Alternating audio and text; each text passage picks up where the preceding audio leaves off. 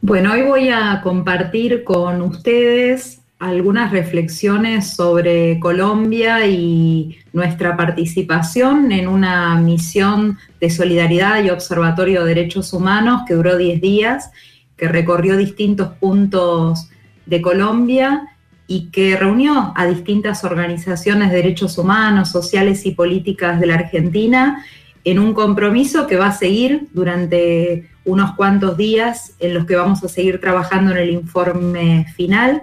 Antes de irnos de Colombia presentamos el informe preliminar a partir de las denuncias y también eh, vamos a presentarlo dentro de pocos días, probablemente la semana que viene en la legislatura porteña, les estoy contando un anticipo, eh, probablemente lo presentemos ya con eh, un trabajo en intercomisiones desde la Comisión de Derechos Humanos, la Comisión de, eh, que yo presido, la de Mujer, Infancia, Adolescencia y Juventud, y también la que eh, trabaja contra la violencia institucional. Con ese formato vamos a convocar a distintos organismos de derechos humanos para hacer eco en la Argentina de este informe preliminar, que, insisto, es el que seguiremos convocando a distintas instancias para presentar hasta que finalmente lleguemos al informe final y lo hagamos llegar a los organismos internacionales. Hoy voy a compartir con ustedes una nota que escribí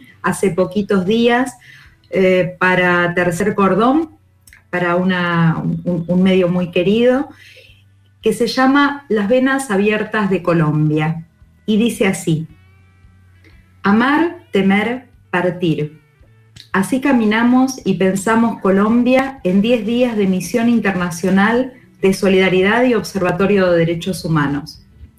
Nos conmovimos profundamente y tomamos el compromiso inclaudicable de llevar al mundo las voces de las víctimas, para que cese en Colombia la matanza, se juzgue al Estado por la violación de los derechos humanos en democracia, termine la represión con tratamiento de guerra a la protesta social también para que se escuchen las demandas populares que sostienen multitudes en las calles y puntos de resistencia, ininterrumpidamente desde el 28 de abril del paro nacional. A parar para avanzar, viva el paro nacional. El no a la reforma tributaria regresiva que imponía más impuestos a las clases medias y populares empobrecidas. El no a la privatización del sistema de salud en plena pandemia mundial pero también el sí al cumplimiento de los compromisos del acuerdo de paz. A cinco años de la paz fueron asesinadas casi 300 personas que firmaron el acuerdo y casi 2.000 líderes y lideresas sociales. A cinco años, el campesinado sigue esperando la entrega y documentación de tierras, el reemplazo de los cultivos ilegales, los programas de desarrollo integral que prometió el gobierno llevar adelante. Insistir, persistir, resistir, nunca desistir. Los y las jóvenes son protagonistas indiscutibles de la movilización social.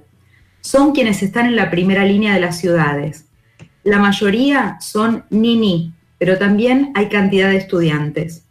Nos dicen que se levantan por un sueño, que por primera vez dicen basta y se ponen de pie por un futuro para las juventudes y para Colombia el país más desigual de América Latina. En la segunda línea y la tercera están sus madres, sosteniendo la olla popular en las barriadas, el puesto de salud curando las heridas, alzando la voz y poniendo el cuerpo ante las detenciones ilegales y brutales, junto a defensores de derechos humanos y medios de comunicación alternativos. Organizaciones de trabajadores y trabajadoras, de mujeres y LGBTIQ, comunidades afro, campesinas e indígenas construyen unidad y resistencia. En los territorios rurales, las organizaciones indígenas cumplieron 50 años de organización, construyendo economía y universidad propias, con un sentido comunitario y colectivo, tras cinco décadas, cinco siglos de regar con su sangre la tierra verde del Cauca.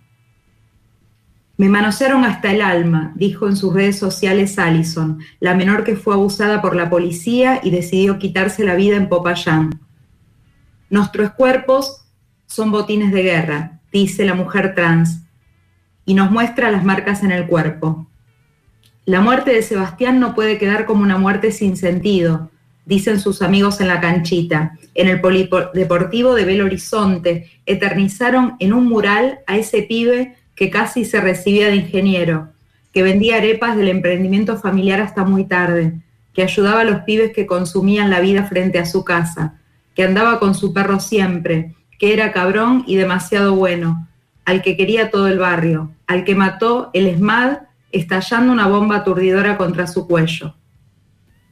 Les digo a los pelados y peladas que son valientes, pero también que sean inteligentes, que no se regalen, que necesitamos estos jóvenes para construir una nueva Colombia, nos dice la joven lideresa indígena, baleada por hombres de civil, que salvó su vida de milagro cuando los camisetas blancas, con el amparo de la policía, dispararon contra la minga indígena cerca de Cali. Vivimos con miedo por nuestras familias y compañeros. Nuestras vidas no valen nada, dicen cuatro jóvenes líderes sociales señalados. Son jóvenes constructores de barrios, con los sin techo, dirigentes universitarios, activistas ambientales, LGBTIQ y de derechos humanos. Estuvieron participando de las movilizaciones del paro nacional. Esa es su historia y presente. En declaraciones de prensa, el ministro de Defensa Nacional acusó a los cuatro jóvenes líderes sociales de actos vandálicos en coordinación con la guerrilla. Es un invento, no tiene pruebas para abrir una causa judicial y por eso no lo hace, pero dice a viva voz e impunemente que hay una recompensa de 50 millones de pesos por información sobre el paradero de los cuatro jóvenes líderes sociales. Este es hoy el gobierno del Estado colombiano.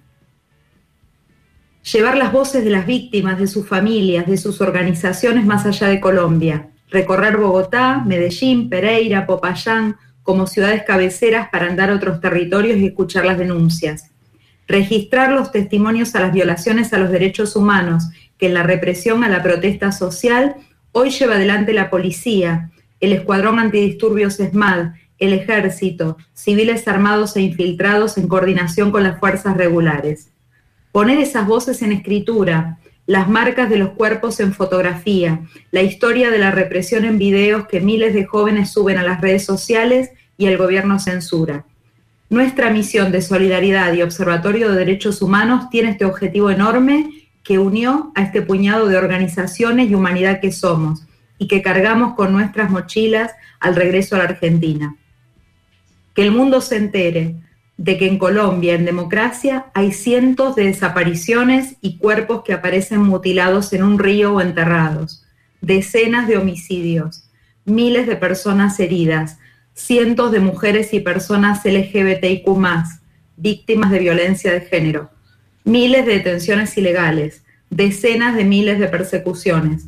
Son ciudadanas y ciudadanos, manifestantes, líderes y lideresas sociales, paramédicos, indígenas, estudiantes, campesinos, infantes, afrodescendientes, trabajadores, enfermeras, defensores de derechos humanos, personas mayores, periodistas, religiosos, transeúntes, vendedores ambulantes, mujeres, diversidades, jóvenes, que dicen a gritos basta ya, que no pueden seguir naturalizando la muerte cotidiana, que claman a la comunidad internacional se haga presente ante el delito de lesa humanidad.